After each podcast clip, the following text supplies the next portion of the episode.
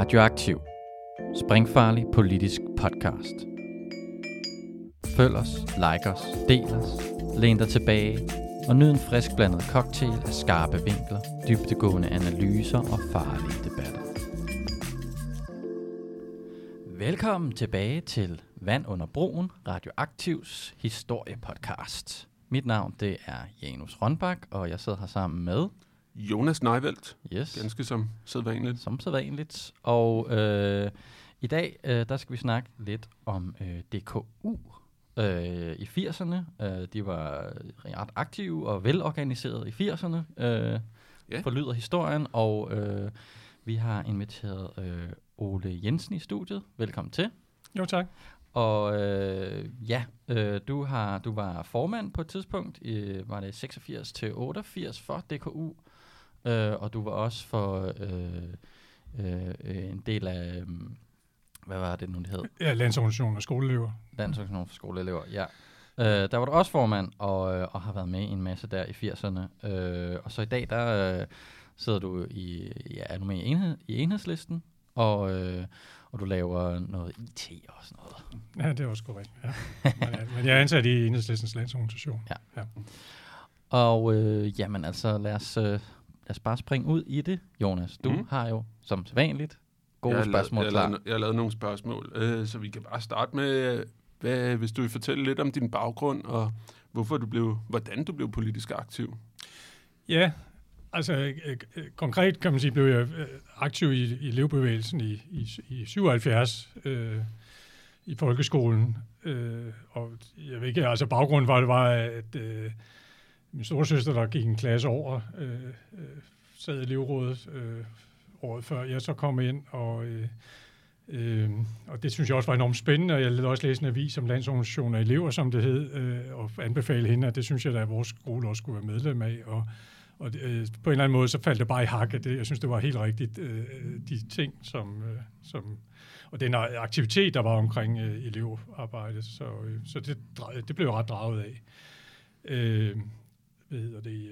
Øh, altså min baggrund var på den måde, at øh, øh, kan man sige, jeg voksede op i et hjem med, med et bogskab, og øh, øh, begyndte at læse tidligt, og øh, læste mange af de sådan, klassiske, øh, specielt Andersen Nexø og, og øh, Jeppe Aakjær, og jeg tror, jeg byggede sådan en grundlæggende social indignation op øh, på baggrund af det her bogskab, for at sige det sådan. Mm. Øh, og, og det var selvfølgelig også noget, og, og en kendskab til hele arbejderbevægelsens historie, som man også godt kan få ved at læse Michel Nexø selvfølgelig. Øh, og det blev ligesom tænkt lidt sammen med min egen øh, aktivisme faktisk, øh, eller øh, øh, så, så mig selv der øh, også som en form for, øh, at jeg vil da også godt være tillidsmand, for at sige det sådan, Ja. for skoleeleverne i det her tilfælde. Ikke? Hvorhen i landet er vi? Nå ja, Mm. jamen altså, øh, øh, det er i Odense, Det er i Øh, og Odense. så sker det, at jeg faktisk ret hurtigt bliver formand for fælleselevrådet i Odense. Øh, på det tidspunkt er der rigtig mange fælleselevråd, øh, øh, som, som ligesom er ryggraden i skoleelevbevægelsen. Øh, og i, i, øh, i Odense har vi over 30 skoler, der er medlem af fælleselevrådet, og, og en meget højt aktivitetsniveau faktisk. Øh, Øh, og det er også der, jeg stifter bekendtskab med Danmarks Kommunistiske Ungdom, fordi der er selvfølgelig øh, DKU'er, aktive DKU'er der, som der er i rigtig meget andet øh, ungdomsarbejde, og jeg, øh, jeg synes også, at det, det er de sejeste og, og de fedeste, for at sige det sådan. Øh, samtidig har det, for, jeg, fordi jeg, det ligger lidt i kortene, at jeg nok øh, kunne blive valgt som formand for Fælleslevrådet, øh, men jeg vil ikke være det, fordi jeg er DKU'er, øh, øh, så jeg vil, søger ikke om optagelse eller medlemskab i DKU, før jeg så bliver valgt som formand for Fælleslevrådet. Øh, og søger så om optagelse i DKU 1. maj øh, 78, øh, øh, og øh, ja, bliver optaget 25. maj, står, stod der i min medlemsbog, som man havde Mhm. dengang. Hvor gammel var du der? Øh, der var jeg 15. Okay. Øh, ja.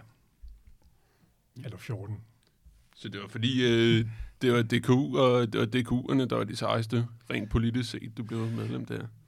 Altså man kan jo sige, elev, altså DKU'erne øh, fyldte rigtig meget i øh, skoleelevbevægelsen. Øh, og, øh, og da jeg kom ind, var det jo, at- Anne Birgitte Akker gik, og som jo senere også blev meget markant i, i ungdomsfredsarbejdet i 80'erne, som var formand. Øh, øh, men i øvrigt var der øh, rigtig mange. Øh, øh, meget dedikeret. Der var selvfølgelig også andre politiske øh, unge, øh, organiserede unge, altså øh, øh VSU og SFU, og, som vi også havde fælleslivet i Odense, og faktisk havde et godt samarbejde med. Hvilket måske var en af grundene til, at jeg faktisk endte også med at blive formand for landsorganisationen af elever, fordi at, øh, at, at vi, vi, det var ikke alle steder, man kunne få det samarbejde til at fungere så godt, tror jeg. Men det, det, det synes jeg faktisk selv, at vi kunne i Odense. Øh, så, øh, Ja, så, så det, det, det, det er meget dragende, og det, det var jo aktivisme på fuld tid, mere eller mindre, kan man sige. Men hvorfor, hvorfor var DKP de sejeste? Var det, fordi de var bedst til at organisere sig, eller var det deres sådan, ideologi eller måde at tale på? Eller? Nej, altså, jeg, jeg har altid selv sagt, altså, der er to, to veje ind i, i, i den kommunistiske bevægelse, i hvert fald på det tidspunkt, og nu, altså det var så i DKU jo, som, som ikke var DKP, men oh, ja. øh, Altså enten kunne man handle sig ind, eller også kunne man øh, tænke sig ind i bevægelsen. Der var helt klart også nogen, som startede med at sidde og læse, øh, læse øh, teoretiske værker og sagde, det her, jeg hører til. Jeg tror for rigtig mange i min generation, både med afsæt i elevbevægelse og også i DGS, altså gymnasiebevægelse og sådan nogle ting, og i lærlingebevægelsen for den sags skyld, handlede sig ind i det her Øh, det var det, der var gang i gaden simpelthen. Der var ikke så meget, hvis man var ung dengang, og gerne ville et eller andet. Der var ikke klubber og alt muligt andet, men øh, der var et, et enormt fællesskab, øh, specielt i elevbevægelsen. Øh, vi havde også egen musikgrupper, teatergrupper. Øh, altså, det var mere eller mindre stedet, vil jeg sige. Øh, øh sådan opfattede jeg det i hvert fald der, øh, for dem, der, der ville noget på en eller anden måde. Det var også en meget politisk tid, kan man sige. Ikke? Mm. Du nævnte sådan et, et skæringspunkt mellem øh, en generation, der var meget sådan fremtidstro, og så øh, din generation, at der var noget anderledes der. Hvordan øh, spiller det ind i, i det her? Jamen altså, man kan sige, der hvor jeg bliver aktiv, øh, ikke er det, det, der gør mig aktiv, fordi det, det er meget konkret, det, det der sker i levebevægelsen, og det er, det er de unge kommunisterne, der førende, og det er dem, der organiserer, det er ikke dem, der snakker så meget, det er dem, der sørger for, at der sker noget. Ikke? Og vi laver store demonstrationer. I 77 er der øh, øh, kæmpe elevdemonstrationer for flere timer kunne døde med. Ikke? Og senere øh, demonstrerer vi for medbestemmelse og for lejerskoler og alt muligt andet. Altså det var jo en årligt tilbagevendende begivenhed, at vi demonstrerede, eller skoleeleverne gik på gaden i, i 10.000-tal øh, på det tidspunkt. Øh, og øh, og og man sige, det, det er det konkrete, men man kan jo sige, 70'erne, det som jeg kommer ind i, der udover at være sådan lidt, øh, øh nok lidt hippie på nogen måde, og det tror jeg, øh, i den overgang, selvom vi gik i læderjakker og var seje, øh, så er der også, kan man sige, internationalt stadigvæk sådan en fremskridtstro, ikke? Altså vi har øh, befrielsesbevægelserne i den tredje verden, der trods alt øh, altså vinder fremad. Øh, der er det østeuropæiske lande, som stadigvæk i, på en eller anden måde også øh, øh, præsterer nogle ting. Øh, og øh, og det, man siger, der er mange ting, der ligesom, og man kan sige samtidig, at kapitalismen er i krise og sådan noget, når man begynder at se, øh, analysere på det. Så man siger, jamen det her ser faktisk ud til at gå i en rigtig god retning. Vi mm. tror faktisk på, at der står større samfundsforandringer for døren i den nære fremtid. Ikke? Det er fremskridtstroen, som sådan forandringsmenneske eller revolutionær, som, man, som vi blev, ikke? eller som jeg blev.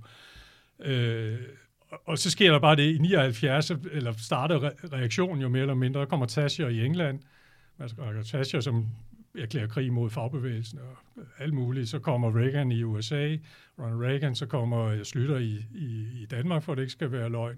Og der kommer hele den her øh, neoliberale øh, reaktion mm. øh, bare rullende ind over.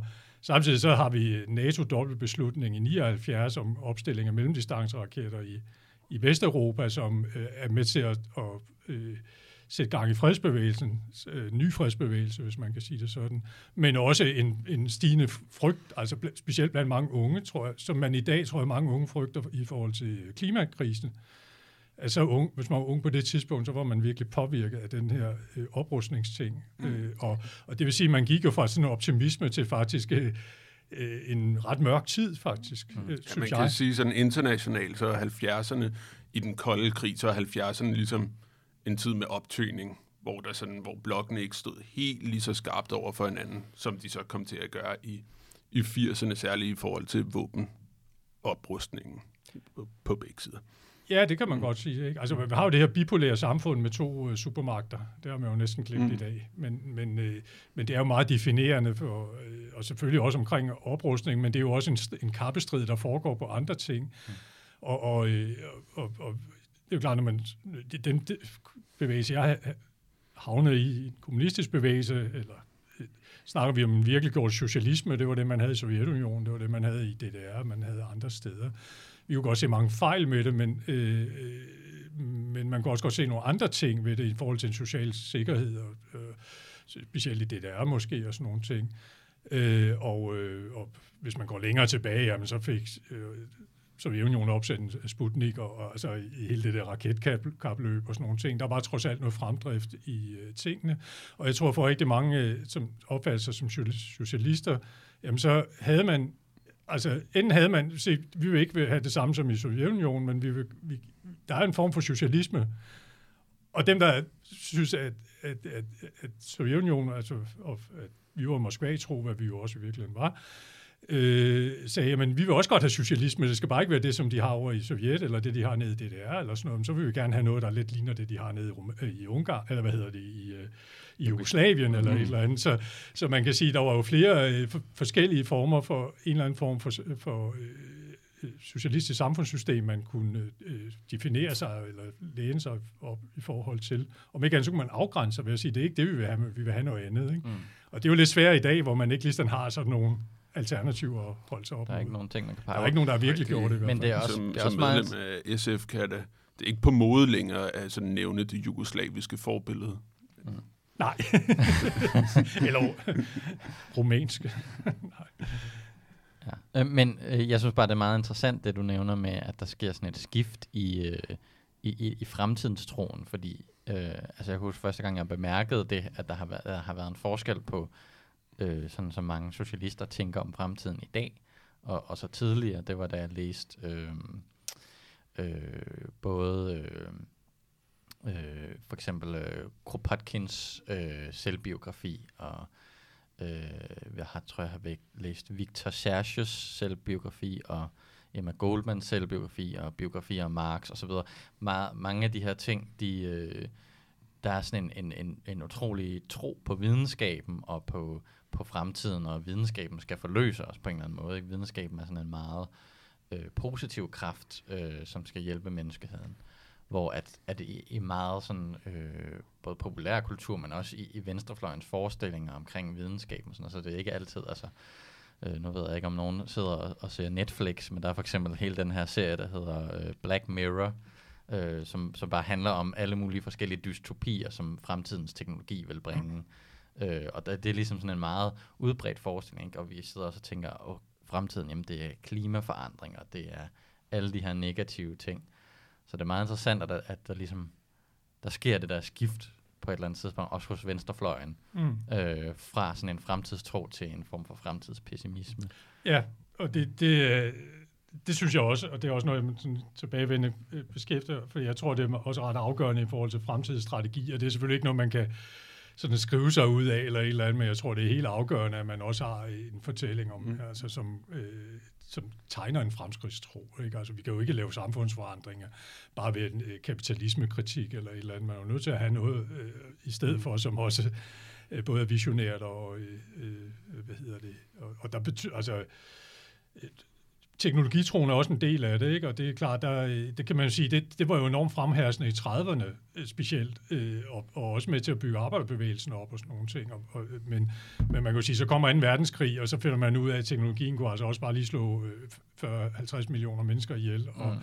så videre, og, og det tror jeg er begyndelsen på den øh, pessimisme, der så øh, opstår. Ikke? Mm. Men når vi kommer frem i, i 80'erne, sådan, hvis man vil se det hele øh, bogstaveligt, det kan min generation i så giver det sig jo også udtryk i populærkulturen og sådan noget, ikke? Altså, øh, Mad Max-film og, og, og franske tegneserier, som alle sammen er totalt øh, dystopiske og, og sådan noget, ikke? Mm. Eller det mm, starter mm, ja, man, ser det, man ser det også i musikken, altså i lidt grove træk går man fra hippie-rock til punkmusik.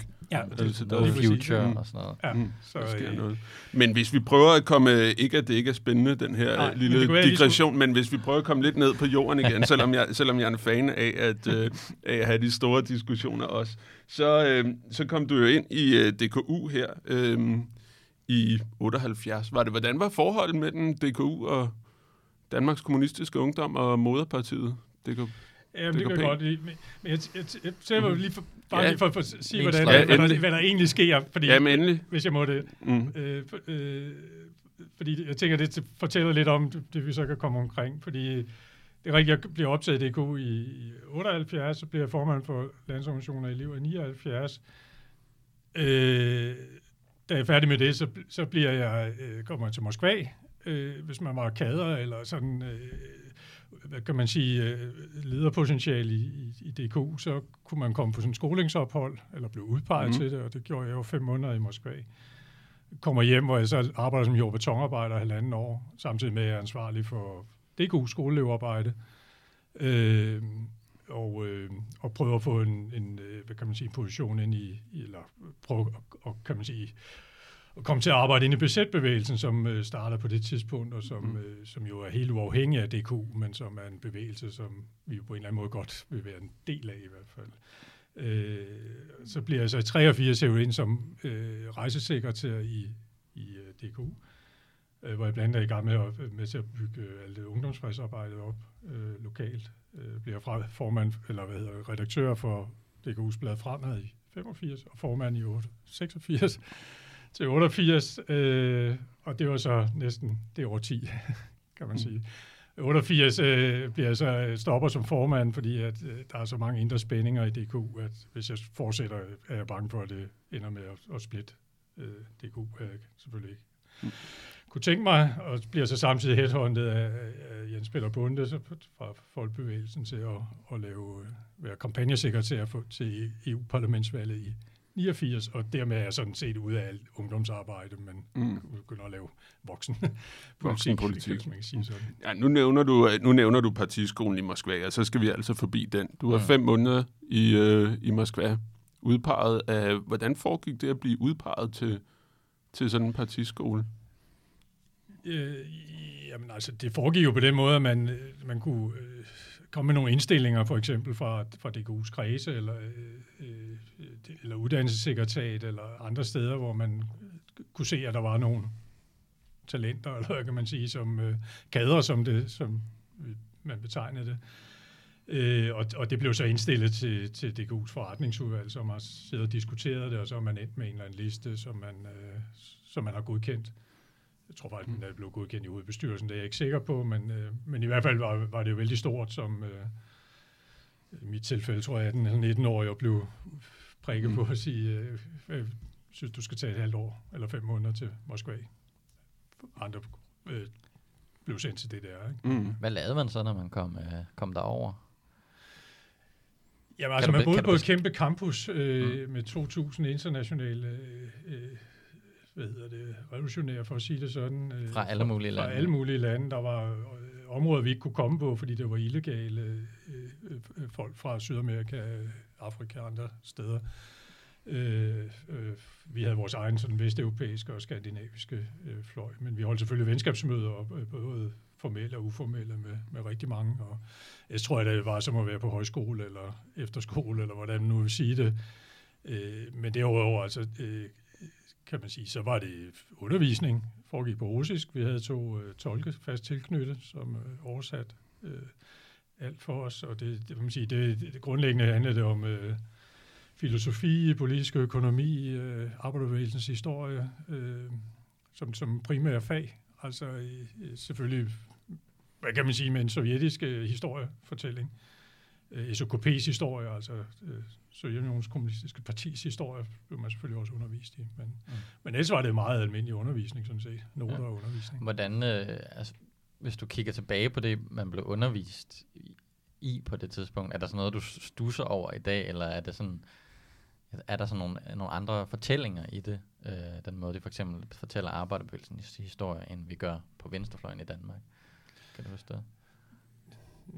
Altså, øh, jeg, jeg, nu, nu synes jeg meget, altså, øh, hvad kan man sige, den politiske økonomi og, og filosofi, som afgørende var de store fag. Altså, kan man sige, det er jo selvfølgelig en, en øh, som det var den sovjetiske skole af det, øh, Mm. men jeg mener nok rigtig meget, at det også havde noget almen øh, karakter, øh, så, som jeg da også tror, jeg ubevidst bruger i dag. Altså, det er sådan, sådan en dialektisk forståelse, eller øh, måde at analysere ting på, kan man sige. Ikke? Men så, så, og jeg tror også en hele, altså det der begrebsapparat og sådan noget, egentlig øh, også langt altså, er brugbart i dag, sådan set. Ikke? Altså, det er jo også et klassisk marxisme og sådan nogle ting, mm. øh, kapitalen og sådan noget. Ikke? Men, men selvfølgelig har der ligget en, en øh, og specielt jo historiefortællingen, altså både i SUKP's historie og sådan noget, der var nogle ting, man nok gik lettere hen over mm. end andre. Ja. Øh, mm-hmm. ikke? Altså, jeg, personligt, jeg på det tidspunkt en danske historiker, Kurt Jacobsen, som jo også medlem af DKP, øh, skrev øh, specielt Stalin og revolutionen, som, øh, som jo, øh, kan man sige, var et, et, et synes jeg, i hvert fald dengang inspirerende værk om, om hele Stalin-tiden. Ikke?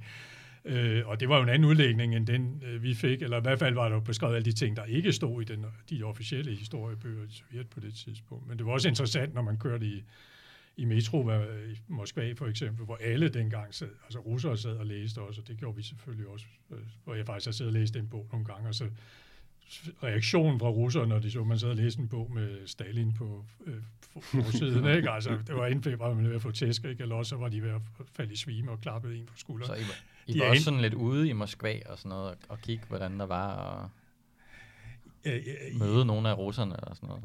Ja, altså de fleste russere mødte vi jo på skolen, hvis man kunne sige det mm. sådan, ikke? Men altså, det var vi jo, vi skulle ud og skaffe mad for. Nej, men altså, det var en kedelig kantine for eksempel, så en gang imellem, så må ja. vi jo stå i kø et eller andet sted for at skaffe vores egen... Ja. Øh, mm. Jeg har også været på udvekslingsophold i Rusland, og det var ikke, det var ikke nogen kulinarisk oplevelse, kan, jeg, kan jeg løfte sløret for. Ja. Så, men altså, vi tog da også på almindelige turistture øh, mm. ind i, til centrum for eksempel, mm. og, øh, eller på værtshus og sådan nogle ting, øh, indtil politiet kommer og lukker dem og sådan nogle ting. Ikke? Mm. Fast, fast tradition. Nå, det er en fast ting, at politiet ja, vi havde vi var ude i forstedet, og stationen før, der var sådan en, øh, et værtshus, hvor vi tog ud nogle gange, hvor man så skyndte sig at købe en hel masse kander øl, og nogle pelselrejer, hvilket var problematisk, da der ikke var nogen servietter, selvom det var i Serviet, Sovjetunionen. og så fik vi også den på bordet. Og så øh, skyndte man sig at drikke det der øl, fordi på et eller andet tidspunkt mellem klokken 8, og alle russerne sad med vodka ned under bordet, som de har smuglet med ind. Og så et eller andet sted mellem klokken 8 og 9 om aftenen, så udbrød der slagsmål, hvor efter politiet kom og lukkede det hele og sendte os igen. Ikke? Så det, det var simpelthen kun et spørgsmål om at nå at drikke nok, inden, øh, inden man røg ud. Ja, man, man kan kun håbe, det stadigvæk eksisterer stedet. Men øh, hvordan var forholdet så mellem DKU og DKP? Jamen altså, det, det var selvfølgelig meget formelt, formaliseret på en eller anden måde. Vi var også naboer, altså vi boede jo, altså DKP er jo et kæmpe partihovedkvarter inde i mm. Dronning som alle jo kendte af navn dengang, som var et gammelt hotel, som var blevet overdraget, som, havde, som tyskerne havde kopieret under krigen, og som, som DKP fik som en form for øh, erstatning øh, efter krigen, øh, øh, kan man sige, på grund af de tab i modstandsarbejde og internering af kommunisterne under krigen osv. Øh, og, og der havde vi jo en, en, vores egen gang, om jeg så må sige, hvor, hvor, hvor vi sad, men øh, øh altså vi, vi opfatter os helt klart som, som en selvstændigt, mm. men vi var jo en del af den internationale kommunistiske bevægelse, så på den måde var vi jo en del af den samme familie, kan man så sige.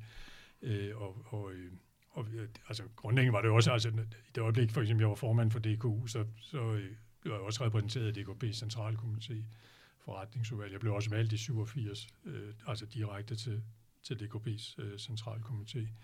Havde I nogle uenigheder mellem øh, DKU og DKP? Nå, men, altså de... Øh, ja, det, det har vi jo sådan haft det til, men man kan jo sige, det, det der sker i, øh, i midten af 80'erne, det er, der starter den her øh, partisplittelse i DKP, mm-hmm. øh, som jeg tror, jeg behandler i andre programmer. Øh, og, øh, og det hænger jo øh, sammen med flere ting, men det hænger jo blandt andet sammen med øh, Gorbachev i Sovjetunionen, øh, Perestroika, Glasnost, som der helt klart i DKP er dybt uenighed om. Øh, men allerede inden det har man det, man kalder fornyerfløjen i DKP, altså nogen, der vil gøre op med det, man kalder gammelkommunisterne eller stalinisterne, hvis man vil bruge det øh, ord. Øh, så der har jo været nogle processer i gang inden, men, men der er ingen tvivl om, at Gorbachev og øh, øh, forandringerne i Sovjetunionen er med til at eskalere det her. Der kan man sige, at i DKU er, er vi jo 100% på Gorbachev, og på fornyerfløjen i DKP. Mm-hmm. Der, der, er ingen, mhm. altså, der er selvfølgelig øh, afdelinger, få afdelinger, hvor og der er diskussioner, der er selvfølgelig også mindretal, som sikkert mener noget andet, men, men som ledelse og langt flertal, så er vi bare sådan nogle små Gorbachev-robotter. vi synes jo bare, det er fedt. Altså, nu sker der endelig noget, og man kan begynde måske at tale om positivt om de her ting, hvor vi ellers bare stået med ryggen mod muren og følt, at vi jo skulle forsvare ting, som vi... Så I, har, I så måske lyset, det der med, at du snakker om fremtidstroen før, ikke? At her sker der måske noget, der kan bringe fremtidstroen tilbage. Jo, jo, man skal også tænke det ind i, øh, i fredsbevægelsen samtidig, mm, mm. øh, og ungdomsfredsarbejdet, fordi så falder de her ting øh, lidt i hak, øh, kan man sige. Altså, det er jo rigtigt, altså man kan sige, et, et dobbeltbeslutning fra NATO i 79, som ser vi, og fredsbevægelsen udbredt som en eskalering eller en, en ny oprustningsbølge. Øh, Reagan i USA ser man som en farlig øh, person.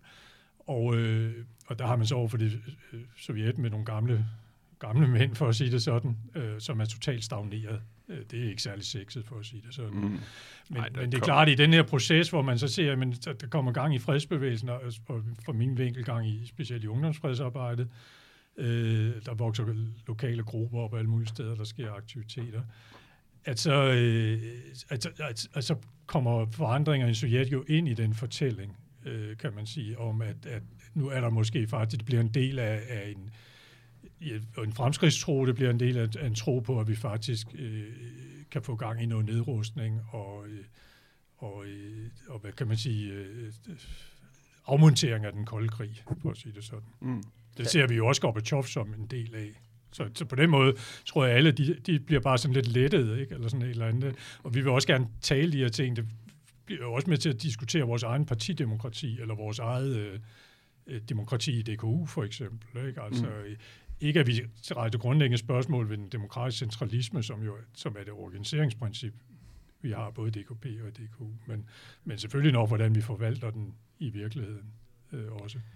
Men du nævner du for eksempel, øh, jeg tænker, vi kommer lidt ind på nogle sådan konkrete øh, ting, I har lavet, men du nævner for eksempel øh, fredsbevægelsen. Kan du komme lidt ind på, hvad, hvorfor opstod den, og Ja, der var det her Next Stop også. Som... Om det, altså, det opstår jo meget før. Altså, man, man kan jo sige, altså, øh, som, for lige at vende tilbage til dobbeltbeslutning, altså det sætter gang i, øh, i eller kickstarter øh, øh, fredsbevægelsen, både den, som jo er etableret fredsbevægelse, som har eksisteret siden måske krigen og siden 60'erne, og nye fredsbevægelser. Ikke? Altså, i, i, i Tyskland, Vesttyskland får man sågar generaler for fred. Altså, i, altså, noget. altså, der opstår alle mulige grupper, ikke? og atomvåbenfri zoner, øh, hvad hedder det, fagbevægelse, hvad hedder det, og, og ud af det at opstår der også ungdomsfredsgrupper. Mm. Og mange af dem op, begynder også, nogle opstår spontant, men rigtig mange øh, øh opstår, fordi det, det, det bliver en hovedprioritet for DKU, samtidig med vores arbejde i, i,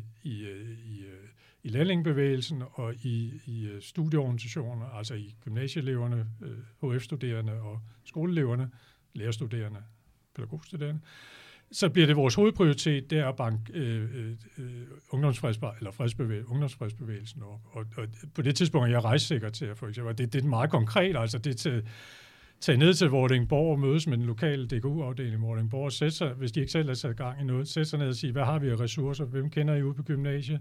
Hvem kender I på lærerseminaret?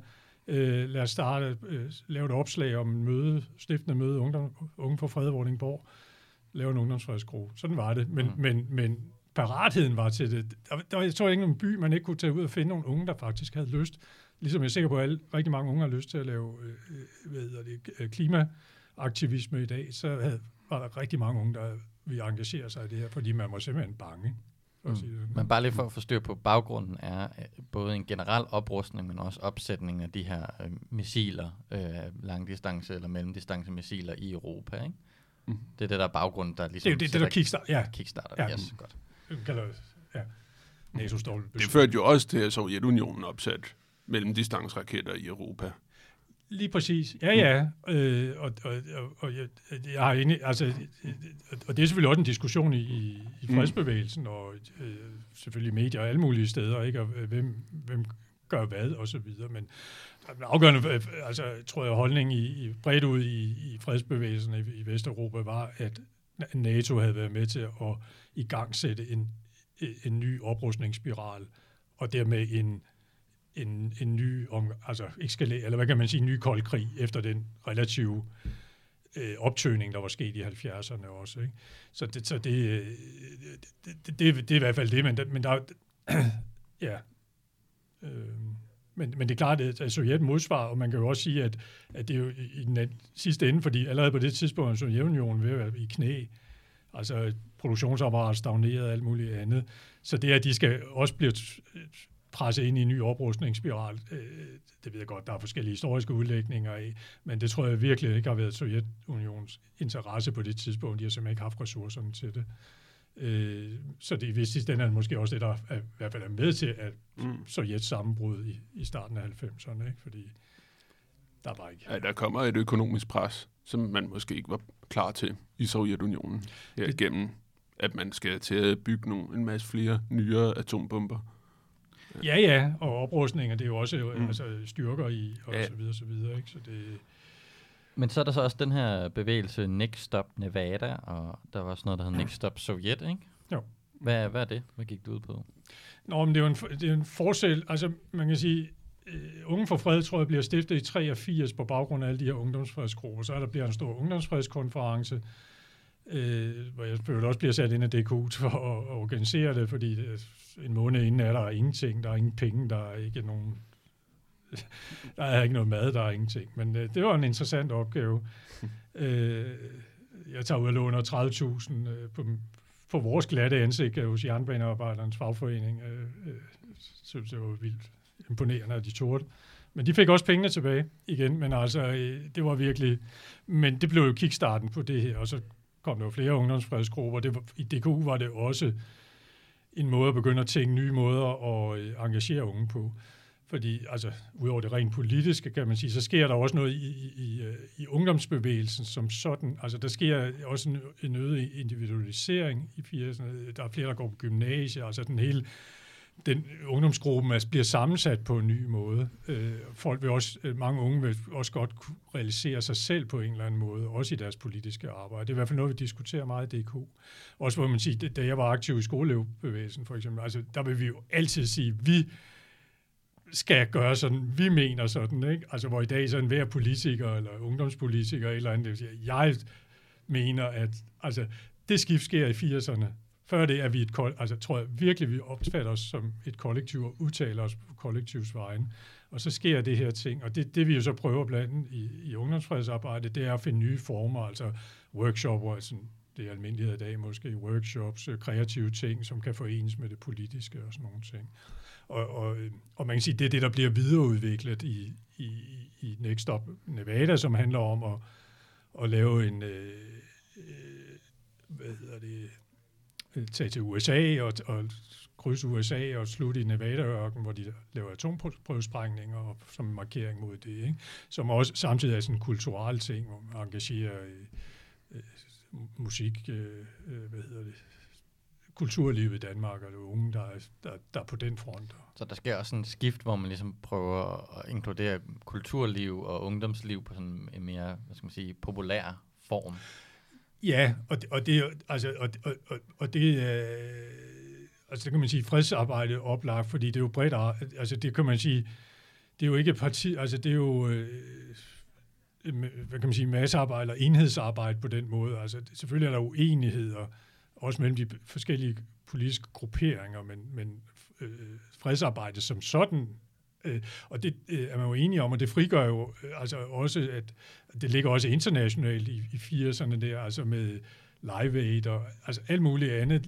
80'erne er det bare ind også øh, øh, at være progressiv i for eksempel på musikscenen og i, i kulturlivet og sådan nogle ting. Så at skabe den forbindelse, det, mm. Og det skal vi nok have igen i klimaarbejde også, mere end man mm. har allerede nu. Det tror jeg også, der er grobund for, for eksempel. Ikke? Ja, men så det også i Storbritannien med Red Wedge, som var lavet Paul Weller, mener jeg, fra The Jam, der tog ud og lavede uh, solidaritetskoncerter med kulminarbejderne og sådan noget. Så, okay. så det var, ja, ja, der var altså allerede tilbage i slutningen af 70'erne, det var noget af det, jeg blev, nu snakker vi om punkmusik tidligere, ja. men der var jo der var en rigtig punk, ikke, med Sex Pistols og sådan noget, men så var der også en mere politiske scene i England, for, altså med Clash, jo, som sikkert en del kender i det program måske, ikke? Der var også øh, øh, Tom, Tom Robinson, som var stor på det tidspunkt, som var en af bagmændene, det der Rock Against Racism, som jo var en stor bevægelse, som, som også fik danske aflægger, ikke? Altså, og, og danske arrangementer og sådan nogle ting. Så der var helt klart en politisering, øh, som en punk new wave scene også. Øh, og, ja. Hvis vi prøver at vende lidt tilbage til DKU's internationale arbejde. Nu har vi snakket lidt om fredsbevægelsen, men I var også berømt for i 80'erne, at I havde en, øh, en, del, øh, en del samarbejde med søsterpartierne, søsterbevægelserne, eller hvad man kan kalde dem, i øh, ja, Østeuropa, Centraleuropa er det vel i virkeligheden. For eksempel i, i DDR. Så var du dernede, for eksempel, og, og hilse på dem? Ja, altså, øh, hvad kan man sige, altså vi, vi havde jo helt formaliseret mm. samarbejde, øh, som jo nærmest var en form for diplomati, altså i den forstand, at man havde øh, bilaterale møder, vi havde forhandlet, øh, altså gensidige besøg, vi øh, skrev aftaler, vi øh, øh hvad hedder det, forhandlede osv. Øh, for eksempel det her skoling var jo en del af, af sådan et, et, øh, samarbejde. Øh, Øh, det kunne også være sommerlejre, det kunne være andre ting. I 87, tror jeg, sendte vi et stort fredstog til øh, Sovjet med 300 unge i Danmark, som også var en del af sådan et, et altså både medlemmer af DKU, men også uorganiserede, specielt unge for fredsbevægelsen, ikke? hvor man kørte langt stykke ind i, i øh, Sovjetunionen. Og sådan mod mellemfolkelig aktivitet, kan man sige, hvor man skulle møde unge russere. Øh, så så, så, så, så det, det fungerede formelt på den måde. Vi var også en del af det, der hedder World Federation of Democratic Youth, som var som er hovedsædet i Budapest, hvor vi havde en, en person fast siddende, øh, øh, hvad hedder det, og som samlede rigtig mange ungdomsorganisationer, politisk, altså fra Østeuropa, men også fra tredje verdenslande. Altså mm. Afrika, Latinamerika, Asien. Øh, så, så det var ikke kun, hvad kan man sige, de østeuropæiske lande, men det, det, var, det var langt ud over det, kan man sige.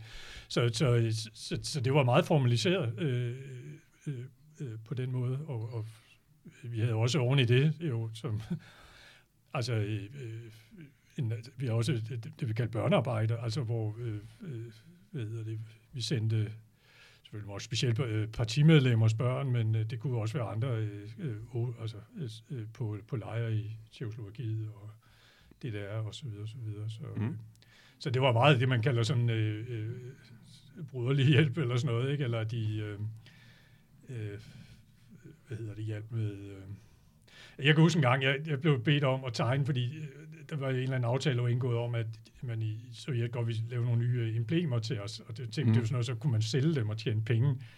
Altså nok mest til DKU-medlemmer, ikke? Men øh, øh, og vi, det var meget moderne engang at gå med badges og sådan nogle ting, men de lavede så jeg blev bedt om at designe det, fordi jeg altid også har lavet øh, grafisk design, og så tegner jeg sådan noget, synes jeg selv, ret smart med nogle røde og grønne flag og sådan noget. Det kunne næsten være enhedslisten, tror jeg. Men og det bliver sendt ud på en eller anden fabrik, tænker jeg, hvor de laver emblemer i, i Sovjetunionen, og så kommer der noget tilbage, som ligner alt det andet.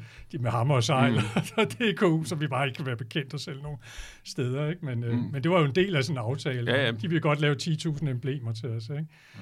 Men der kom ikke nogen indtægt ud af det rigtigt, tror jeg. Nå, Ja, det var ikke det store salg i det. Det var ikke det store salg i det, men hvor er emblemerne så i dag? Ja, det kan være, jeg har en liggende hjemme i, uh, ja. i skuffen. øhm, der var også en, en, nogle andre bevægelser øh, øh, generelt øh, på det tidspunkt. For eksempel, øh, så var der jo også øh, øh, for eksempel alle påskestrækkerne der i 85. Øh, var du med ind over det på en eller anden måde? Og, eller DKU var med ind over det?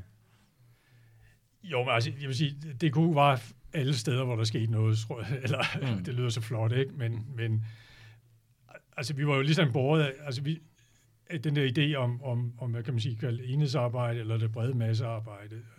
Overvejende prioritering var at, at være i at, at være aktiv i de, i de faglige organisationer, mm. være tillidsfor, tillidsmænd der, eller altså elevrådsrepræsentanter andre steder, og så tage de kampe, som, hvad kan man sige, for de krav og behov, som kunne formuleres. Og, og der er det jo klart, at påskestrækken, den forenede jo også rigtig mange øh, studerende, øh, samtidig med selvfølgelig lærlingbevægelsen. Men, men det har vi jo organiseret, kan man sige, igennem DGS og, øh, og, og LOI, som vi snakker om tidligere, og LLO, som var en selvstændig lærlingbevægelse, som, som blev dannet helt tilbage i 70, øh, altså i, i, i modsætning til Socialdemokraterne, som ikke ønskede selvstændig lærlingearbejde. Mm. Så blev DKU drivende i, i, i LLO, som, som, øh, som, som stod rigtig stærkt altså, og, og organiserede rigtig mange af, i, lærlinge foreningerne inden for de forskellige fag på det tidspunkt. Ikke? Så, øh, så, så det er jo den måde, vi har været med øh, i det på. Øh, vi har heller ikke været en organiserende øh, faktor, udover vi selvfølgelig har forholdt os til, og hvordan man kunne koordinere det. Altså for eksempel igennem DKU's uddannelsessekretariat eller faglige sekretariat. Øh, og så, så kan man sige, at det konkrete arbejde jo foregår i DGS eller i, mm. i LOI. Så, øh. Jeg kommer bare til at tænke øh, her, sådan, I har været meget aktive, og du siger selv, I var der, hvor der skete noget. Hvor mange vej egentlig? Altså, øh, jeg, jeg, jeg ved faktisk ikke, og jeg har ikke lige kunne finde sig på det, jeg prøvede det, men altså, mm. jeg, jeg, jeg tror, at vi i starten af 80'erne nok har, har toppet omkring 5.000 øh, medlemmer eller et eller andet. 5.000 medlemmer. Øh, reelt øh, tror jeg, øh, hensyn til DUF-tilskudsmidler og sådan noget, tror jeg, vi nok sagde 8.000, eller mm. cirka det samme, som enhedslisten har i dag. Faktisk, ja. Ikke? Det var vist meget udbredt praksis blandt ungdomspartier i, ja. i den tid, at man skruede lidt op for, for virkeligheden, når ja, man skulle det, indberette, hvor mange medlemmer man Det har det også øh, nogen, der er øh, straffet for senere. Som ja, så vidt jeg ved, så øh, slår man ned på det i begyndelsen af 90'erne, men der var DQ jo mere eller mindre nedlagt. Der var lukket, så, der var lukket, så det ja. gik fri. Ja. Men, men det er der ingen tvivl om, at det var almindelig fremkommende. Og for øvrigt havde DKP også en lidt en klemme på os på den måde, fordi vi har lånt en, en ordentlig slat penge af DKP. Da de nye DUF-regler kom omkring 80, vil jeg tro, øh, fik man de her muligheder for at få et højere øh, tilskud af tipsmidlerne øh, baseret på medlemstallet. Og, mm. og groft sagt, så, vil sige, så gjorde vi det, at vi tog over DKB og lånte en ordentlig slat penge, tror jeg omkring en kvart million. Mange penge dengang, og købte kontingenter for dem. Og så, øh, det var ligesom løsning. Men det gjorde vi, vi blev med at skylde DKB den der kvart million, og det var ikke så sjovt, da, det, da vi ligesom blev involveret i øh, partistriden senere i midt-80'erne der, fordi Paul Emanuel, som var forbundssekretær, eller hvad det hed i DKP, øh, sad hele tiden med den der kontrakt nede, eller det der gældsbevis nede i skuffen. Og han var jo en af gamle kommunisterne, så hver eneste gang vi på ellers sige, åh, der er for lige de her øh, kvart million, skal vi se at få det ud af verden, ikke? Og så vi spørge, okay, det kan vi ikke lige klare. Så, så det, det var jo uheldigt. Altså det kan være, en, altså det har jeg også tænkt over, sådan at DKP og DKU havde et meget stort sekretariat med mange ansatte. Det kan være en del af af forklaringen på, på, at, øh, på, at man havde råd til at have det her store sekretariats virke med mange ansatte. Altså, man kan sige, at det afgørende ved det var jo en stor ungdomsarbejdsløshed mm. og lukrativt øh, dagpengesystem. Mm. Eller lukrativt, men altså i hvert fald øh, noget bedre dagpengesystem, vi har i dag, både hvad angår øh, beløb og, og ledighedsperioder og sådan nogle ja. ting. Fordi man kan sige, altså DKU, der, der var, vi var et sted mellem 15 og 20, hvad vil sige, fuldtids ansatte, men mm. der var jo reelt kun 4-5 på løn. Ja, okay. Altid. Så, så i virkeligheden, og vi synes jo ikke, at der er nogen grund til at gå ud og tage arbejde øh, fra andre unge, som, da der nu var en stor ungdomsarbejdsløshed mm. på, på over 20 procent. Så, mm. så man kan sige, det var ret systematisk, og det var rigtig meget andet politisk aktivitet i rigtig mange andre bevægelser, som, som var båret af, at, at, at der var rigtig meget fuldtidsaktivisme øh, som man kunne have for, for få penge, for at sige det sådan. Og specielt med DKU, som trods alt havde midlerne til hele tiden at kunne rotere folk rundt i dagpengesystemet. Ikke? Men det var bedre at være i dagpenge end at være på løn, fordi vi havde enhedsløn, så man fik det samme, som svarede til max dagpenge. Okay. Men når man var på dagpenge, så fik man det udbetalt hver 14 dag. Øh, når vi var på løn, så skulle man ind og bede kasseren øh, den første, om man ikke godt kunne få sin løn. Og det kunne man ikke altid, for der var ikke penge i kassen. Mm. Og så sige, ved du hvad, jeg skal betale husleje, ikke? og så kunne man få 500 kroner til huslejen, men det, øh, det var meget bedre at være dagpenge. Men altså, det var, det var, det var det, der er jo ingen tvivl om, at det var 10 gange meget, meget lettere dengang. Mm. Øh, yeah. Altså, man kan sige, der for rigtig mange øh, unge var det jo noget forfærdeligt skidt, fordi altså, du kunne ikke komme videre i din uddannelse, efter uddannelse. Øh, altså, der var jo nærmest en helt øh, hvad hedder det, overgang eller generation af unge, der, der kom aldrig kom ind på arbejdsmarkedet, eller, eller kom sent ind på arbejdsmarkedet, ikke? og det har jo sat sig nogle, nogle spor.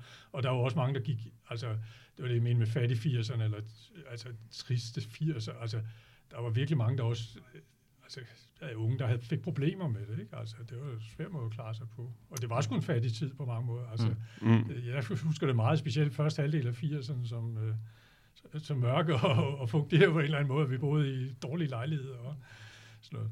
Men, øh. Du blev så øh, formand i, øh, i 1986. Øh, hvordan blev du det? Og, og ja, hvordan, hvordan er I ligesom organiseret internt i, i DKU? Jo, men altså, øh, hvad kan man sige, det er jo ikke sådan, at, at der var kampvalg i DKU øh, om en formandspost. Mm. Det, øh, det var en, noget, som man øh, indstiller fra ledelsen, og, øh, og det var jeg jo selv med til, da jeg sad i ledelsen, for at sige det sådan. Undskyld. Øh, personligt havde jeg egentlig hellere måske nok været forbundssekretær, fordi jeg havde rigtig, altså, øh, kunne godt lide, altså øh, virkede meget i organisationen, kendte rigtig meget af afdelingerne, rejse, være rejsesekretær, kendte, jeg havde et rigtig stort netværk også tilbage fra elevbevægelsen, og øh, også blandt faglige, fordi at min kæreste var for, formand for faglig ungdom i København, for eksempel, og så videre. Så, øh, øh, hvad hedder det, men, øh, men øh, hvad, vi har også brug for en, der kunne samle, og der var nogle forskellige spændinger i DKU, kan man sige, øh, som, som i hvert fald vurderede, at der var brug for en, som kunne samle øh, spændende hen over både de faglige og, og freds- og øh, uddannelsesaktivister øh, osv. Så, videre. så Øh, så man kan sige, at øh, altså, jeg, jeg har accepteret og resoneret, at det, det, det var nok den bedste og mest samlende øh, figur til det. Så man kan godt sige, at det var noget, jeg også tog på mig. Men hvem tog de beslutninger, at, at, at, at du så blev formand? Var det en bestyrelse? Eller? Ja, det er så forretningsudvalget. Ja. Altså i første omgang sekretariatet, øh, som jeg tror, det er som så mange andre øh, partier nok fungerer, eller øh, ungdomsorganisationen, det ved jeg ikke noget om, men og så er det sekretariat med forretningsudvalget og en hovedbestyrelse, og det, mm. det er jo så den vej, det, Øh, øh, det går, ikke? men det, det er hovedbestyrelsen konstitueret sig selv. Øh, øh, så, så det, men, men som sagt vil jeg sige, det, det, det var ikke sådan noget, man nok vi stille spørgsmålstegn ved.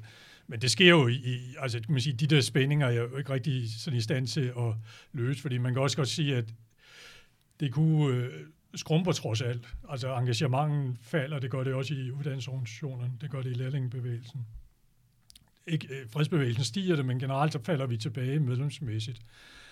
I løbet af 80'erne. I løbet af 80'erne. Hmm. Og, øh, og samtidig er der en forventning om, at vi stadigvæk kan løse alt. Altså, vi, at vi, det er os, der skal, og det er faktisk også mange af de andre i, i, aktive på venstrefløjen, jamen det er klart, det er KU'erne nok, fordi er vant til, at vi er, det er os, der kan organisere ting, at vi er organisatorisk stærke og kan sætte mange kræfter ind.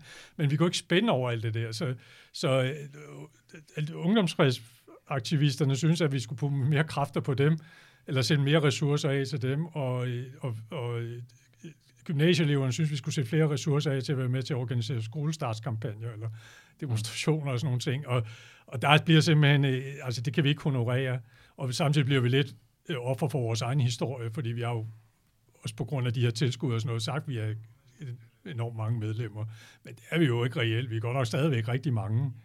Øh, og 15-20, som sagt, øh, ansatte i, i, i, på sekretariatet og sådan nogle ting. Men, men der er jo der er simpelthen en grænse for, hvad vi... Og det, det tror jeg, fordi det er ikke, der er ikke så meget politiske modsætninger. Der er selvfølgelig noget omkring form og hvordan vi udtrykte os, men, men rigtig meget så handlede det om, at vi kunne ikke honorere øh, alle de forventninger, der var. Så, sådan føler jeg det i hvert fald.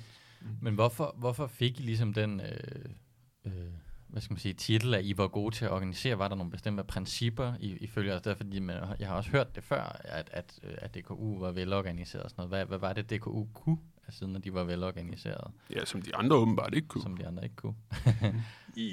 ja, altså vi synes jo, at de andre snakkede mere, ikke? Og, og man kan sige, under, altså fik jo, altså generelt øh, VSU, SFU og sådan noget, altså øh, betegnelsen kaoterne, og det er jo måske ikke retfærdigt. Der var rigtig mange rigtig dygtige og, og gode folk der også, men, men, men det var jo vores egen selvopfattelse også, kan man sige. Og det, altså det vi kunne, det var jo, at vi, vi havde demokratisk... Altså for det første var folk villige til at bruge rigtig meget tid på det. Altså en, en en DKU'ers dagligdag handlede om, at man den ene dag var til møde i ungdomsfredsgruppen, så havde man elevrådet den næste dag, så havde man medlemsmøde, så havde man øh, lørdag gik man ud og solgte fremad nede for den lokale bros eller et eller andet, og om søndagen var, var man til et eller andet.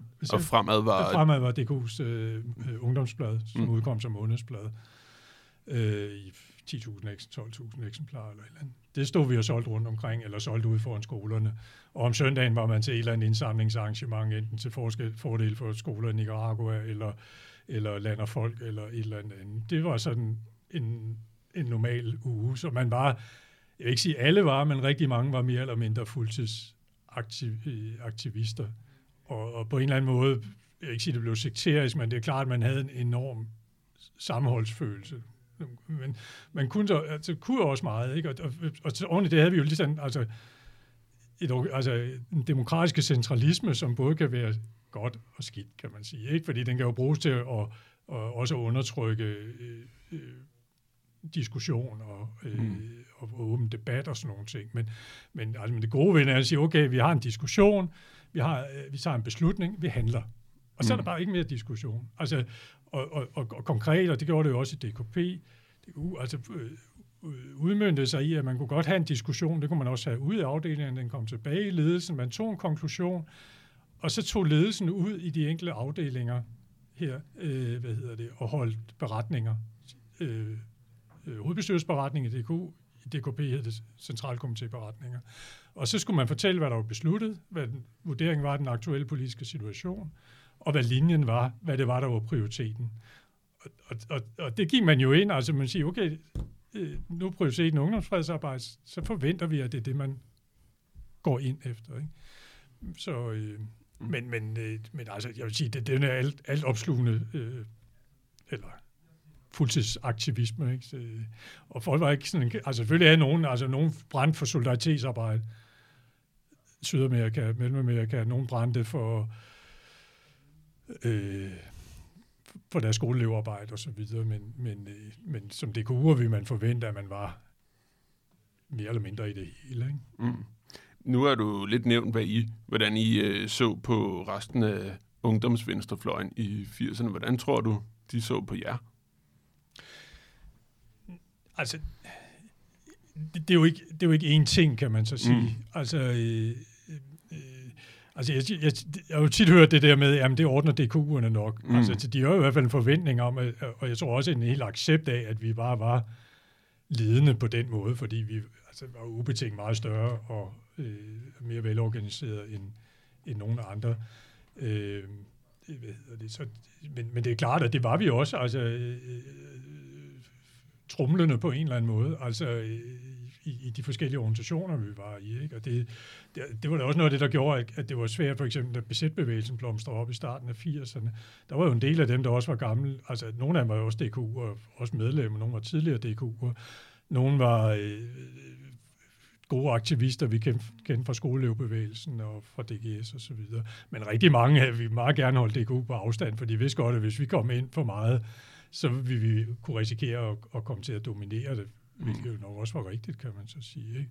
Så det var jo meget vores selvopfattelse også, at, at, øh, at vi skulle være der. Øh, men, men altså, igen er det også forskelligt fra, hvad, hvad det var så for nogle bevægelser, man øh, arbejdede i, kan man sige. Jeg tror sige, LOE, altså i skolearbejdet, det var meget kontant. Altså, det var jo øh, børn, vi var jo børn mere eller mindre 12-13 år, ikke? Så på øl altså til årsmøder jo sad og røg og drak øl og alt muligt andet. Mm. Men altså, øh, øh, altså, de målte altså meget på, om folk ydede noget. Altså var man villig til at tage fri fra skole, øh, for at tage ud på en anden skole og organisere den, eller lave en høring, som man gjorde. Ikke? Øh, og det, det var også ligesom min egen vej ind. Altså, jeg bestemte selv, så jeg, hvis de ringede til mig og sagde, kan du tage til Viborg, der er en skole, der skal have en... Okay, så hopper jeg på et tog, tog til Viborg. Men det er klart, at mange af de andre synes, vi, vi synes, de snakkede mere. Men det var selvfølgelig ikke, hvad de så synes om os, som, som du spurgte om. Mm. Øh, så, altså, jeg tror, mange udlægninger i... Øh, altså, eller andet sted tror jeg faktisk også, de var misundelige. ja, ja. Fordi, mm. nå jo, men vi havde gode fester, vi havde gode sange. Altså, vi havde bare mange ting, som kittede det der sammen, synes jeg også. Mm. Men det er klart, vi jo også, og det kunne man godt se anderledes i dag, virkede ekskluderende øh, øh, over for andre. Øh, kunne godt have fået mere ud af det, tror jeg. Men, men det var nutidens syn, og man skal tænke på, at rigtig meget specielt i måske i DGS og kursusstuderende, øh, Øh, til dels også i, i skoleelevarbejdet, var flyttet nogle traditioner ned fra, øh, fra universitets, øh, øh, hvad hedder det, øh, øh, den måde, man organiserede, altså det meget politiske miljø, der var på universiteterne i 70'erne, øh, og med studentermarxisme og sådan nogle ting. Så rigtig mange af de her møder handlede, altså det var som om, det var små kampe hver gang med lange procedurediskussioner og valg af dirigenter mm. og alt muligt andet. Og det prøvede jeg faktisk at være med til at usanere, da jeg blev skoleelevansvarlig i, i øh, DQ, efter jeg kom hjem fra Moskva. Øh, fordi rigtig meget af det her gik jo fuldstændig hen over hovedet på de ikke organiserede, øh, som jo ikke kunne forstå det, øh, hvad pokker der skete. Fordi rigtig meget mm. blev forhandlet om natten og skete i korridorerne, og, og det, det, det, og det var selvfølgelig dem, der blev mest ekskluderet, altså, ja. som var mest, ja, blev mest ekskluderet, fordi der skete ting, som de overhovedet ikke havde ja, den... øh, mulighed for at begribe. Så, så det, det synes jeg var en øh, trist, altså lidt ærgerlig arv, ikke? man øh, fik. Øh. Du har så øh, nævnt det her med, med Gorbachev, og, øh, og at I, øh, i DKU var måske mest på fornyersiden, øh, hvis man kan kalde det det. Øh, men at der ligesom var den her konflikt mellem fornyerne og traditionalisterne omkring den her reformpolitik. Kan du komme ind på, hvad det var, diskussionen ligesom kørte på, og hvad det var for nogle reformer, som traditionalisterne var imod, og som fornyerne var for? Altså,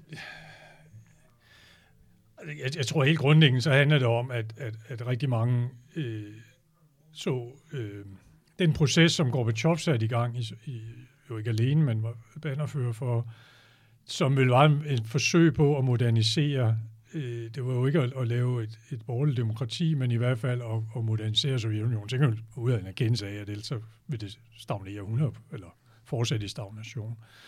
Og, og det handler jo om at prøve at frigive nogle, nogle øh, kræfter, altså ved at, at tillade altså, øh, forskellige former for, øh, hvad kan man sige, øh, nye organisationsformer, og nye, øh, men også, tror jeg, i partidemokratiet, altså øh, øh, hvad kan man sige, nye øh, måder at diskutere på og, øh, og sådan nogle ting. Ikke? Så det, og, og det tror jeg simpelthen, man har opfattet i, i, i, i blandt gamle kommunisterne i DKP som en, en, øh, et forræderi, for at sige det sådan, øh, og en trussel. Det var det jo også, kan man så sige. Altså, Sovjetunionen endte jo med at bryde sammen. Ja. Øh, øh, øh, så, så, øh, Men hvad var det for konkrete ting, der ligesom blev forandret, som, øh, som traditionalisterne var imod? Altså i Sovjet eller i Danmark? Ja, i Sovjet. Oh, det passer. Altså, jeg, jeg, jeg tror, det... Øh, det, det kan jeg faktisk ikke sige, tror jeg. Øh, mm. Fordi så meget var jeg nok... Eller ja, det er jo mærkeligt at sige, fordi der var jo altså, selvfølgelig hele tiden øh, resolutioner og ting, også i DKP og diskussioner i DKP's forretnings- eller øh, centralkomité og så videre. Men så lad mig spørge sådan, altså, hvad, var, hvad var det for nogle diskussioner, I havde internt i, i DKU og DKP omkring den her udvikling?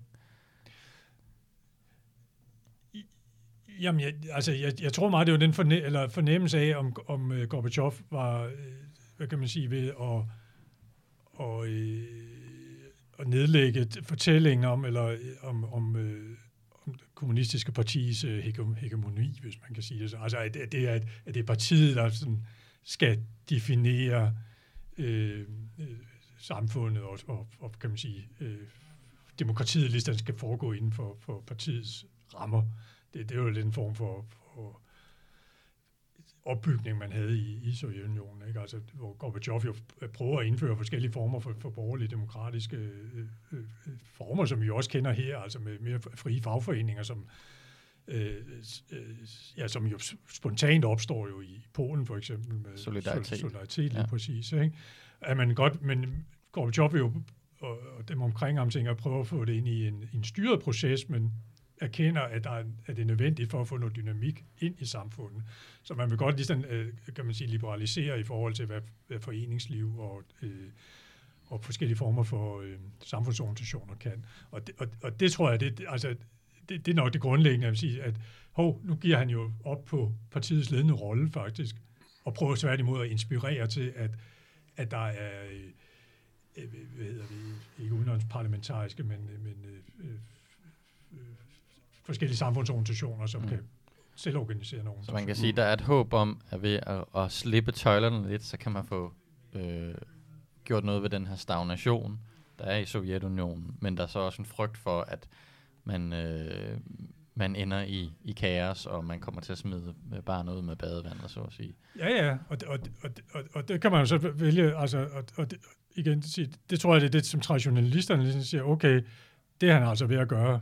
Mm. Han er simpelthen ved at smide den, hele den historiske fortælling, den tradition, øh, alt det, vi har troet på og, øh, og kæret om, øh, ud med badevandet. Mm. Ikke fordi, at det nødvendigt, altså nogen ønsker sig i Danmark, at man skulle have noget som i Sovjetunionen, men, men der var jo meget stor, altså, og jeg tror også, altså, det, man skal selvfølgelig også forstå fortællingen. I det, altså, der er jo også mange personlige følelser investeret i det her, tror jeg, specielt for ældre kommunister. Nu kan jeg sige, der var jo altså også en del af de ældre, der var med på fornyerfløjen. Mm. Ikke? Også folk, der har været med i modstandsbevægelsen. Og sådan noget, så det var jo ikke unge mod gamle som sådan. Der var mange, der havde set det. Men, men der er jo helt klart også en gruppe, og jeg vil sige primært dem, der havde, altså DKP røg ud af Folketinget i 60, kom ind i 73, var inde i en enorm ørkenvandring, var under en enorm pres i den kolde krig. Og der tror jeg, man har rykket så tæt sammen og skabt sig en selvopfattelse, øh, som, øh, som har, har været enormt stærk på en eller anden måde for at kunne overleve i det der, men, men som man bare l'éten ikke har kunne øh, komme ud af igen. Mm. Ja, øh, lige en ting først. Øh, det er bare fordi, at vi er vi, allerede vi, over tid. Ja, vi, vi skal lige, øh, vi, vi skal lige få, få lidt fremdrift. Ja, Men hvis vi lige går, øh, går frem til, øh, til 1988, der stopper du som, øh, som formand. Øh, det fortalte du lidt om før. Kan du fortælle, hvad der skete? Altså helt konkret? Eller? Ja, helt konkret. Sådan, øh, I og med, at du stoppede som formand i DKU i 1988. Ja. Nå, men altså, der sker jo det, at man kan mærke, at man sige, nogle øh, spændinger og diskussioner, vi også har i ledelsen og så videre, som jeg som sagt opfatter lidt i forhold, eller der er flere ting i det, men øh, at vi i hvert fald ikke kan honorere alle de forventninger, som, som egentlig er til, hvor vi skal være øh, til stede og være med til at organisere. Øh, og øh, hvad hedder det? Ja, altså personligt har jeg egentlig øh, også gerne stoppet øh, øh, på det tidspunkt, men der er ikke rigtig nogen, der melder sig, i hvert fald af dem, jeg mm. snakker med i ledelsen, som gerne vil tage over, og derfor vælger jeg at genopstille. Men der reelt sker det her, kan man sige, at, at, at, altså, at man kan mærke på stemningen og presset i, i til den, hvad hedder det, kongres, vi har, at, at, at det vil risikere at at dele partiet, eller ikke partiet, dele DK øh, på, på en måde, som jeg i hvert fald ikke har lyst til at, øh, mm. at være en del af, eller skulle bygge op igen bagefter, og derfor så vælger jeg bare at, at sige, altså gå. Øh, øh, så, det, så mere er der ikke i det, men, nej, nej. men, men fra det kan man sige, går, altså, det, jeg tror ikke, det kunne lande så meget anderledes, fordi det, det, altså, det kunne, jeg tror, altså, det kan godt være, at vi kunne have landet det bedre. Altså, det, det, en fejl, vi i hvert fald begik, hvis man skal sige snakke om det, det er, at vi engagerer os i partistriden i mm. DKP. Det skulle vi bare have lade være med. Og det var der nogen, der var kloge nok til, men sådan opfattede vi ikke, for vi blev fanget, jeg blev også fanget i, i den der optimisme og sige, at vi støtter op om fornyelsen i DKP, men det ramte tilbage til, på, til os, ramte i hovedet på os på to måder. Altså det så blev, øh, kom det ud lokalt nogle steder, hvor, hvor, hvor DKU'erne blev trukket ind i nogle øh, konflikter øh, sammen med DKP'erne, som de skulle forholde sig til. Og samtidig var det bare enormt, øh, også på et helt personligt plan, øh, dræbende. Altså, mm. jeg, sad, jeg deltog i, det, i, i DKP's forretningsudvalg en gang, møder en gang om ugen, og man var fuldstændig smadret bagefter, fordi det var konflikt på konflikt, konflikt hele tiden. Altså, øh, så, så jeg vil også sige bare på det der helt plan, og sådan oplevede man det også rundt omkring. Altså, der sad også DKU, altså vores kredsledelse for eksempel, kredsformanden DKU, sad jo også i de, som repræsentanter i de lokale partiledelser i kreds, altså rundt omkring. Så der var jo også det formaliserede samarbejde længere nede, og der blev de jo mødt af det samme. Det skulle, vi skulle bare sige, vi har vores egne problemer, det er nogle andre problemer, dem skal vi prøve at løse. Øh, øh, det kan vi nok ikke gjort helt alligevel, men jeg tror, vi går at vi kunne godt have fået en bedre landing på det, fordi det kunne vi nok bryde sammen, som DKP også gjorde alligevel. Mm. Men måske kunne man have få, gjort, at, at der ikke var så mange, der bare endte i desillusion, fordi det var jo reelt det, der skete, kan man sige. Der var jo ikke meget tilbage, efter, heller ikke efter Next Stop øh, øh, Sovjet. Altså, så var der nogen, der gik videre, det der hed Regnskovsambassaden, øh, blandt andet, som var nogle solidaritetsprojekter, ikke? Øh, som så kørte ind i 90'erne, men, men ellers langt de fleste var bare trætte ud med det, tror jeg, desillusionerede. Så nu skal vi i gang med vores liv på en anden måde. Ikke? Så der var rigtig mange, der forsvandt fra politik omkring, øh, da DKP og DKU brød sammen. Ja, altså det tror jeg, og nu er det ikke alle, der lige har hele min historie, men, men hvis man har været i, i, altså man vil sige fuldtidsaktivist i et år 10 eller noget, der lignede, så jeg tror og, og så oven i købet bare ser tingene smuldre på en eller anden måde, så det måske lidt svært lige at... Ja, lige finde, Så skete der finde, så også øh, en, en, finde gejsten. Så, men så, altså, en masse splindring med, med alle de grupper, der så Mm. opstod der i 90'erne med ja, der sker øh, nu. Dem, der er tilbage i, dem, i der er DKP, tilbage i dag. øh, Nå. i 90'erne, der laver de nogle, øh, nogle nye spændende bevægelser, som vi måske kommer ind på. Men, øh, men i 1989, der øh, falder Berlinmuren jo. Det, det er det, man normalt snakker om, når man snakker om 1989. Hvordan oplevede du det? Altså, Der var du ude af at DKU og arbejdet for Folkebevægelsen mod EUF, har det så heddet på det her tidspunkt. Ja. Øhm, men hvordan oplevede du det alligevel?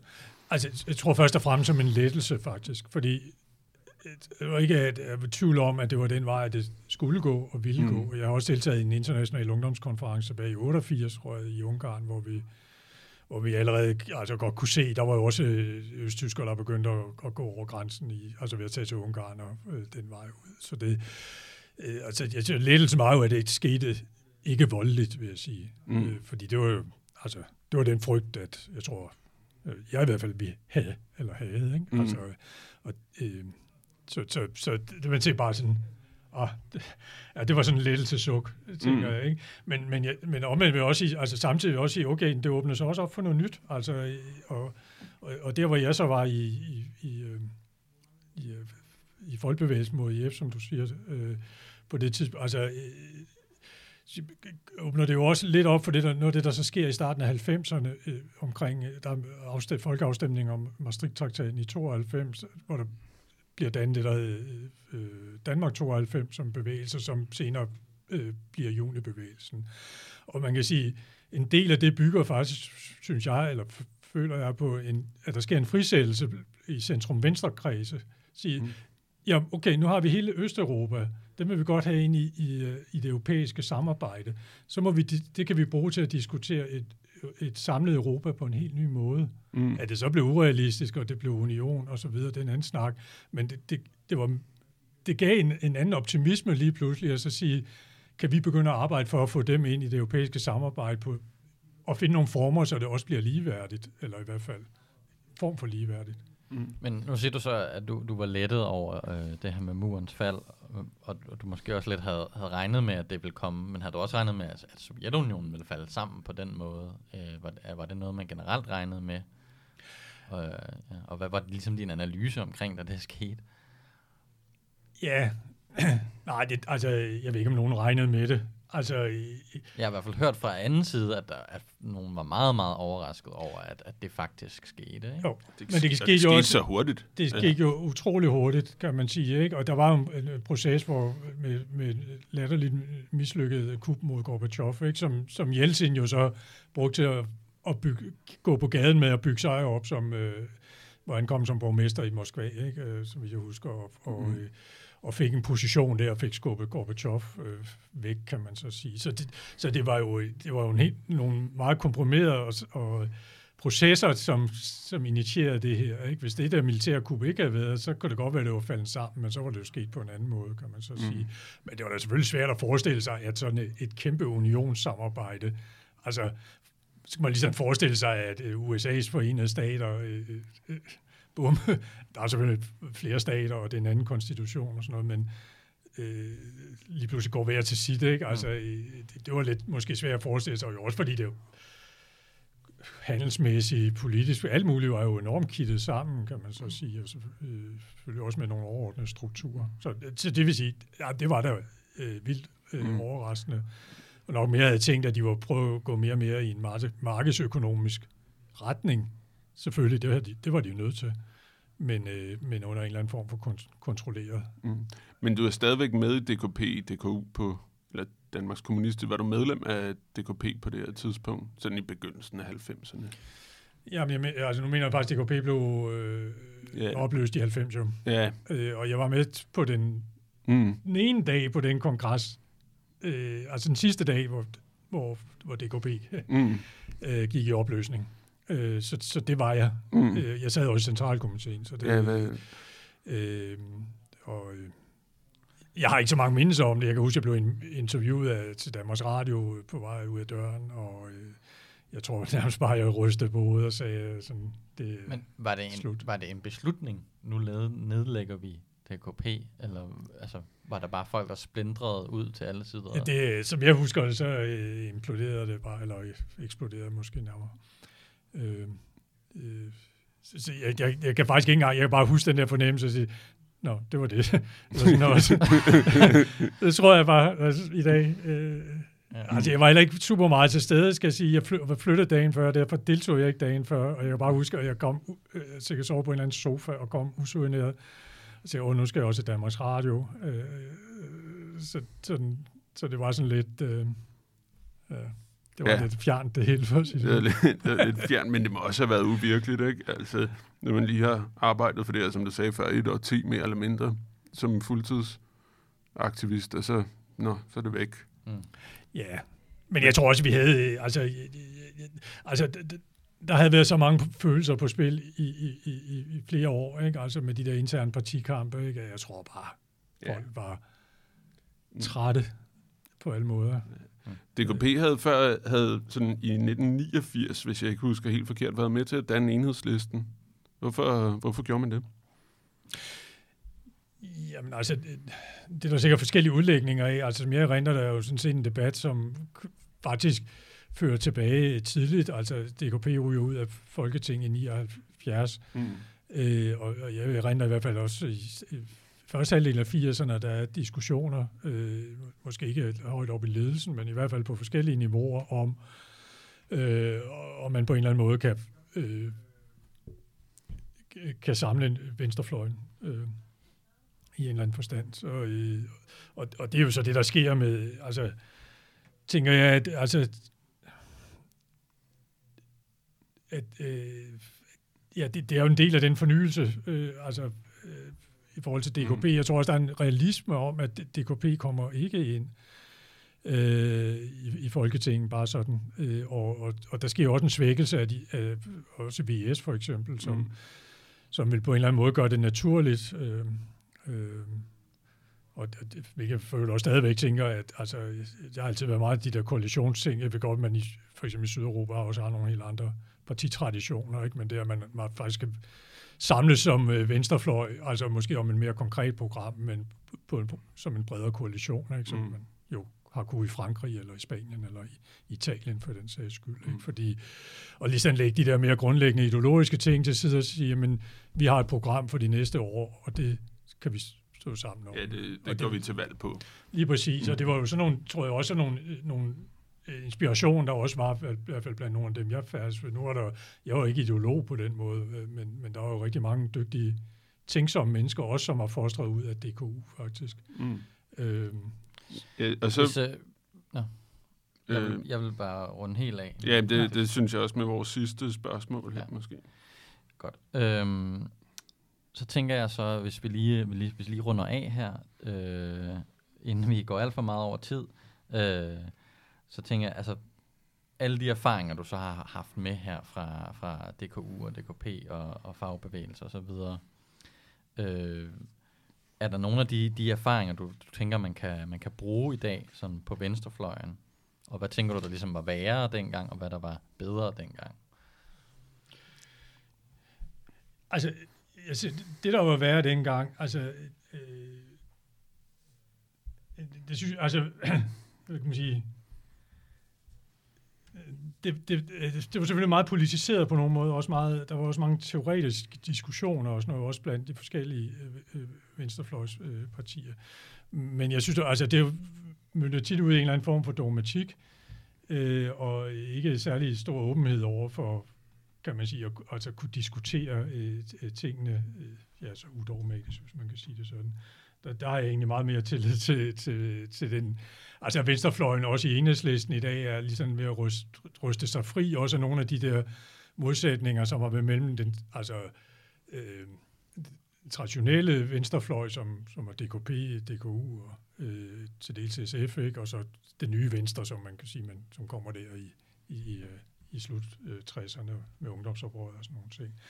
Og det har jo præget rigtig meget, øh, og det, det føler man ved at fri. Det synes jeg i hvert fald er rigtig, øh, rigtig godt. Øh, jeg synes også, at øh, altså, det er jo en helt anden verden i dag, fordi vi ikke har den der bipolære verden, som man, som man havde dengang. Øh, jeg synes, der er andet, som, som, som altså, det er, at i, i den der øh, bipolære verden, vi havde, der blev det jo meget sådan, dem og os, eller også det der med, at din fjenders fjende er din ven.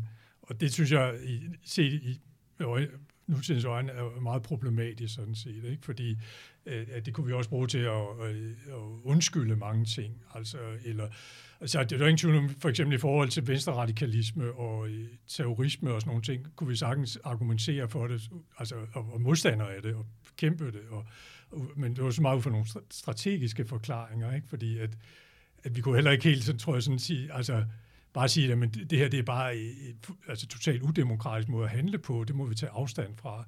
Vi gjorde det mere, fordi, fordi man, man kunne ikke sådan helt frigøre sig fra selve tankegangen i forhold til, øh, at når men de er alligevel de samme fjender, vi har. Ikke? Altså det er imperialismen og sådan nogle ting. Ikke? Så det, det, det synes jeg er jo, er jo ret problematisk, og det, det, øh, det tænker jeg, det, det er man lige den historie ud over i dag. Ja. Hvad er så... Ja, er der så noget, der er værre i dag? Eller er, eller er venstrefløjsarbejdet bare bedre? Altså, der er flere gæster, vi har haft, der sådan lidt har efterspurgt ideologien. Øhm, sådan med, at det bliver meget med, at man har nogle konkrete politiske mærkesager, der kan opnås inden for et velfærdssamfunds spilleregler. Ja. Og så er det lidt det.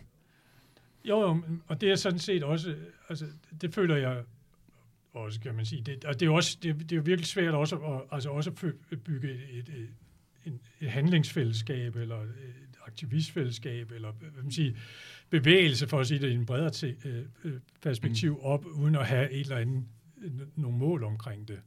Det kunne også godt være nogle kort, mere kortsigtede mål, men det skal være nogle forandringsmål, mm. tænker jeg. Og, og det bare, altså i dag, det er jo ikke så svært at lave kapitalismekritik, det har vi jo kunne lave altid. Altså det kan man jo bruge alle mulige apparater til at gøre. Det, altså kapitalisme er jo også ret let at kritisere i virkeligheden, altså med, med øh, finanskriser og alt muligt andet, ikke? altså øh, klima...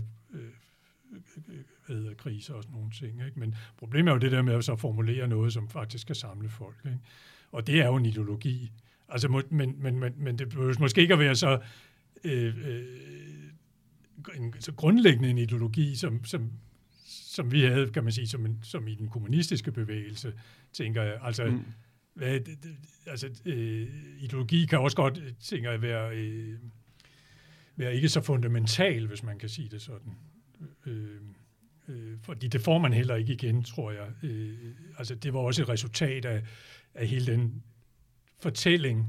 Altså, og, øh, altså, vi så os jo som en del af helt tilbage fra arbejderbevægelsens dannelse, ikke? og første international. Og, altså, det var jo kontinuumet i, i arbejderbevægelsens udvikling. Sådan så vi jo også den kommunistiske bevægelse, ikke? og så den udspaltning, der skete med både med Socialdemokraterne. Ikke? Så, øh, men, men jeg vil sige, man mangler jo den der, altså, og det var også det, jeg siger med, jeg vil ikke sige demokratisk centralisme, men, men øh, fordi det, det er også svært at have, hvis man ikke har sådan den der meget faste ideologi måske, men øh, og, og bygge det på. Ikke? Øh, men, men øh, godt nogle gange ligesom kunne sige, okay, øh, øh, mere organiserende faktor, også det der med, at, at man faktisk øh, går ud og tillidsforhold for nogle mennesker, man bygger noget op, man bygger en tillid op, eller øh, vi gør, og ud af det kan vi også være med til at, øh, at skabe en, en forandring. Ikke? Og det er ikke sagt, at der er jo masser på venstrefløjen i dag, som laver super fedt arbejde alle mulige steder, men, men det, det, det, er sådan, det er mere fragmenteret. Der er ikke sådan den der, øh, måske sådan mere øh, sammenhæng i det. Men altså, bevægelsen kommer jo altid udefra. Det er jo spørgsmål, om der er en organisation, der er i stand til at samle bevægelsen op, tænker jeg. Altså det der med, at man kan skabe en bevægelse. Ja, men, men, men det kræver i hvert fald, at, at grundlaget er for det. Ikke? det er jo, altså, så kan man bygge på det, og det var vel også det, som, som jeg synes, vi var gode til i DKU. Altså, de gode tider, vi vidste, hvad der skete rundt omkring. Vi vidste, hvad der rørte sig blandt lærlingene eller gymnasieelever og sådan noget. Og så, så kunne vi selvfølgelig oven på det bygge noget organisering, noget aktivitet på, og så måske end med, at man kunne stå foran 80.000 skoleelever på Christiansborg og holde tale. Ikke? Og Mm det var jo noget af det, jeg startede med. Det var et stort kig Mm. også, ikke? Jo. Øhm, så, men øh, Med de ord, så runder vi af. Så, Øh, vi er gået gevaldigt dem. over tid. Jeg prøver at klippe det lidt ned. men øh, men øh, ellers så må lytterne jo bare lytte, lytte øh, et kvarter ekstra, Ja, end, den time, vi plejer at klare. Øh, have styr på jeres koncentrationsevne Ja. gennem lang tid. Og øh, ja, hvad skal vi snakke om næste gang? Er det, er det næste gang, så bliver det vel vores enhedsliste panel. Ja, det bliver enhedslisten panelet næste gang, så Ja. det skal vi have samlet. Ja, vi, vi prøver at lave en, en podcast øh, næste gang, hvor at øh, vi ligesom skal høre fra alle de grupperinger, øh, som var med til at danne enhedslisten, hvordan det var at lave enhedslisten. Og det bliver faktisk sidste afsnit i, i den her omgang af Vand under broen. Ja, så er vi nået fra øh, 1956 til 1989, og det, det virker som et oplagt sted at slå en streg i sandet. Ja. Og, Og så har vi planer om at måske hoppe tilbage i tiden igen, øh, i al den tid, vi ligesom har fulgt, og så øh, i stedet for at fokusere på sådan partier, så mere sådan på bevægelser og, og ting uden for Mm. partierne. ja, bevægelsesarbejdet. Og så når vi har gjort det, så er planen at måske fortsætte fra enhedslisten, altså mm. Mm. enhedslistens dannelse og frem i 90'erne øh, og, og nullerne og så videre. Ja, og få nogle spændende øh, projekter, partiprojekter fra en mere nærliggende, eller en tid, der er tættere på nu. Ja, end- det, det der, så kan vi begynde vi selv at kunne, kunne mm. Mm. komme med nogle røver og sådan noget. Ja. Nå, men øh, tak fordi at I vil lytte med, og øh, jeg håber, I vil lytte med næste gang. Hej hej. Hej hej.